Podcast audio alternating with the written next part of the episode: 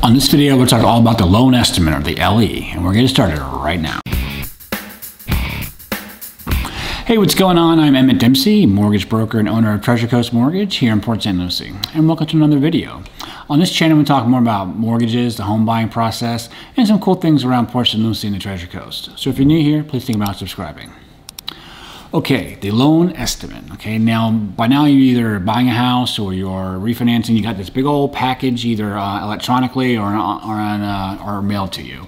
And uh, one of the most important pieces of that disclosure package is called the loan estimate. Now, if you haven't gotten a mortgage in a while, you may have heard the term good faith estimate um, or, or, something of that nature. And I, even now, I still talk to borrowers that says, "Hey, give me a good faith." Well, uh, after August of 2010, or, or, or sorry, uh, October of 2010, uh, that that document, the good faith estimate, was retired, and it was combined with the old truth in lending into the new loan estimate. So uh, the government decided to combine these two forms that were required: the truth in lending uh, that used to have your total of payments and uh, things like that, and also the good faith estimate had your settlement charges. They combined those into one document called the loan estimate. Now, this document it's good enough. Uh, it does does a job and tells you what, what your estimated charges are. However, there are some flaws in it. Um, but I'm, going to go to a deep dive of a, of a sample loan estimate that, uh, that the CFPB uh, provides and go over every section to look for. Uh, and then in that video, I'll kind of I'll walk you through some some highlights that you need to, to be aware of.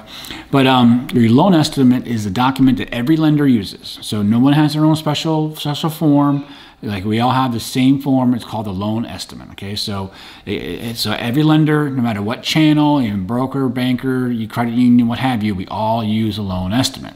So and, and that being said, you can use that same document to look at different lenders, and look at different deals. And that's what I encourage you uh, to very much do to make sure that you're getting the best deal that your family qualifies for. So I'm going to go into a, a deep dive into loan estimate for every section to what to look for in a minute. But I just want to give you the overview of the loan estimate, and it's, it's an important document um, as you're shopping for your home loan. So let's go and take a look at the loan estimate right now. Here we go. Okay, here's the uh, loan estimate. It's a three-page document. and this is a, the sample provided by the CFPB. I wouldn't disclose any of my client's information. Um, so this is just the, a, a make-believe loan. So it's just uh, to show it here. So let's go step by step. At the top, it tells you who the bank is. Now, I'm a mortgage broker, not a lender, so we don't loan money. So whoever we decide to place your loan with, that's who it'll be.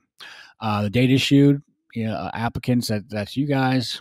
Uh, you know, the property that, that you're buying and refinancing, and then the sale price or appraised value.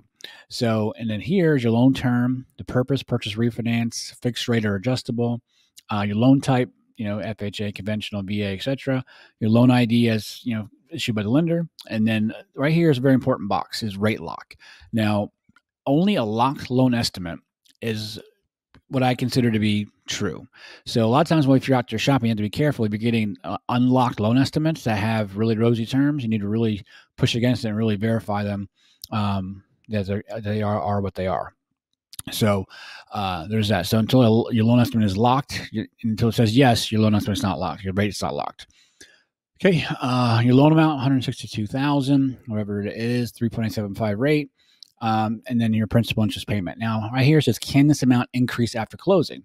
Now, this is a throwback to the old pick a pays, you know, um, or pay option arms as they called them, where you make a very small payment and then your balance grew and so this this is what discloses it. Now those loans, I haven't done those in you know 12 years. Uh, I don't even know if anybody does them anymore. But anyway, that's why this is here to verify can your rate increase. So like if you got an adjustable rate, then this would be a yes. So depending on you know which uh, which one you choose, but this is a fixed rate uh, loan amount.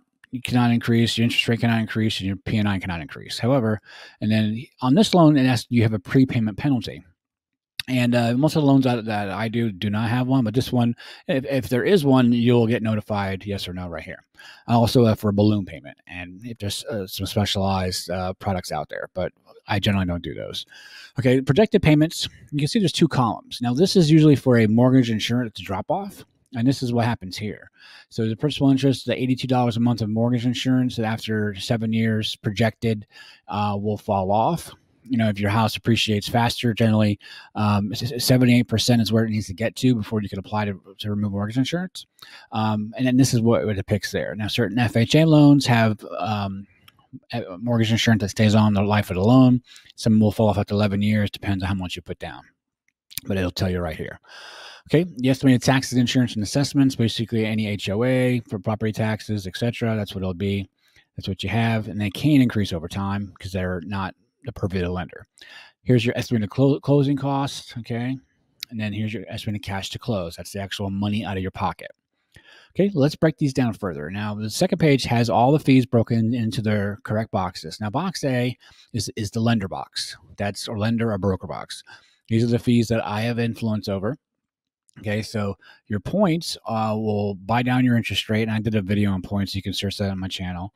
Um, underwriting fee, that's usually the the underwriting fee for the investor that I, I choose. Most of the time, I'll I'll um, I'll check a box and I'll get this fee uh, built into your rate. But even as a wholesale, you know, my rates are still very, very good. So a lot of times you don't even notice that it's there, but that is usually uh, they do charge that fee.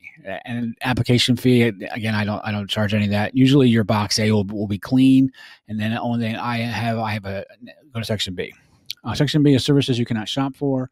I have a uh, usually use a processor 795 has that will show up here and, and B your appraisal fee, credit report, flood. These are all standard here. Sometimes they're called tax service fee, and that's to get the transcripts from the IRS. Okay. Uh, C are services you can shop for. Generally, your your termite, your survey, you know, uh, and your title insurance. Now, uh, in Florida, usually on most contracts, the seller picks the title company um, in, in, exchange for paying owner's owner's title. So it's kind of a, a, contradiction where you can shop for it, but you can't shop for it because you because you're not paying for it. So it's kind of a um, you, you got to weigh it that way. But that's where those title charges do show up. Okay. Um, section E is your uh, recording fee. That's that records your your mortgage at the local county. Now, transfer taxes are blank here, but in the state of Florida, every loan has transfer taxes. Um, it's 0.2 percent of the loan for intangible tax and 0.35 percent of the loan for doc stamps. Now, and that's on the mortgage. Now, the seller is usually responsible for 0.7 percent of the of the purchase price uh, for deed transfer stamps. And mo- like I said, most of the time the seller pays that. So, you, so if you're building a house, you need to be be careful because a lot of times the, the, builder does not pay anything. Or if you're buying from buying a, a REO from Fannie Mae or something of that nature, you got to be careful who pays what. Okay, uh, prepaids are you know what needs to be paid before closing. Obviously, on a purchase, it, it's generally your prepaid interest in your first year of hazard insurance, but this seems to be uh, you know, a little different. Um, a lot of times, if your insurance is due within 60 days of, of a refinance closing, you got to pay for the year. Same thing if, if you're approaching November and doing a refinance, you got to keep that in mind because sometimes your property taxes need to be paid um, because your first payment will be after November 1st. So um, there's that. So your homeowner's insurance uh, and property taxes for your initial escrow. Now this escrow goes to pay the next year. Okay, so you have to put more in escrow. So when the 12 months rolls around, uh, you have enough to pay the next year's tax and insurance. Okay. Uh, for H is other, so that's owner's title policy. Again, usually paid for by the seller, and it is coded optional. You don't have to get it, but it's strongly, strongly recommended that you do because uh, that's the only thing that protects you and, and your ownership interest. Uh, there's a lender's, see, a lender's title policy protects the lender. You know, the owner's title policy protects you, the owner. So it's always recommended. And again, in, in, in most uh, purchase contracts that I see, the seller pays for it, picks title, and that's that that system works out pretty well. Okay, um, I is your all your other costs, E plus F plus G plus H. You know here, and then here's your your loan costs. So basically, here's your loan costs and other costs. You can kind of weigh that and then D plus I equals 8,054 here. Now lender credits, you know, if I if we do issue lender credit, bump your interest rate, um, you know, to structure it in such a way where you're getting a large credit. If you're not, you know, you can short on cash and stuff. We will take a look at that. Um, you know, but that's, that's you know, any lender credits, just keep in mind, are basically for premium pricing on your rate. So uh, there's that. Uh, and if you're calculating cash to close, it's your total you know, closing cost. Um, 8054 from above. Any down payment that, that you're making okay? Uh, and minus your escrow money deposit you know your funds for borrower your seller credits. Again that's for any um anything that comes from the seller if you're getting seller concessions and this will tell your estimated cash to close Okay, so that's page two. Page three is just some informational stuff, mainly for a throwback to the truth in lending. Uh, you have here an additional about, about the loan, who your broker is, their license number, loan officer, et cetera, et cetera. Uh, this is you know, what the lender's lender is. Okay. Now this is the comparisons over five years. You've paid a lot of money in interest versus what you paid in principal. This is what's disclosed. And again, it goes back to the old truth in lending. Uh, your annual percentage rate, your APR, your close over the loan term expressed as a rate. This is not your note rate. Usually that, that spread will determine how quote unquote expensive your loan is, but there's a lot of APR videos out there. Check those out. Uh, your total interest percentage, you know, is the amount of interest you pay over time as a percentage of your loan amount. Generally, your 30 year fixed loans will have that tip will be around 60, 60 60, 70%. If you amortize for 20 or 15, that'll be much lower because you're just paying uh, more interest as a percentage of your total payment on 30 year fixed, but that keeps your payments down.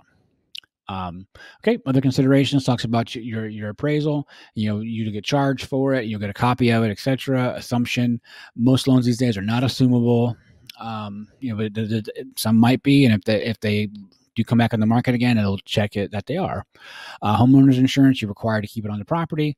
And if you uh, cancel it, the lender will put it on there for you. And it's usually not the best for you. Uh, your late payments again it's your 15 days late, five percent. Again, it's a, uh, a throwback to the truth of lending. You know, refinance again will, will um, will recast it and servicing uh, disclosure. Most loans are, are transferred to servicing, and then your signature date right here. Okay, welcome back. That was a deep dive into the loan estimate. I know it's, it's uh, a lot of different sections uh, to keep in mind, but just keep in mind that you know uh, it, it, the loan estimate is used for you to, to compare different offers. Also, uh, be careful about using lock loan estimates because as I said in the video, that um, your if I can give you a loan estimate that says anything, but if, if it's not locked loan estimate, then, then that lender's not held to it. So definitely, um, you know, if you're out there shopping for a home loan, definitely give me a call. Show me your loan estimate. I'll see if I can match or beat it. So uh, give me a call. Go to dempseymortgage.com. Thank you so much for watching, and I'll see you on the next one.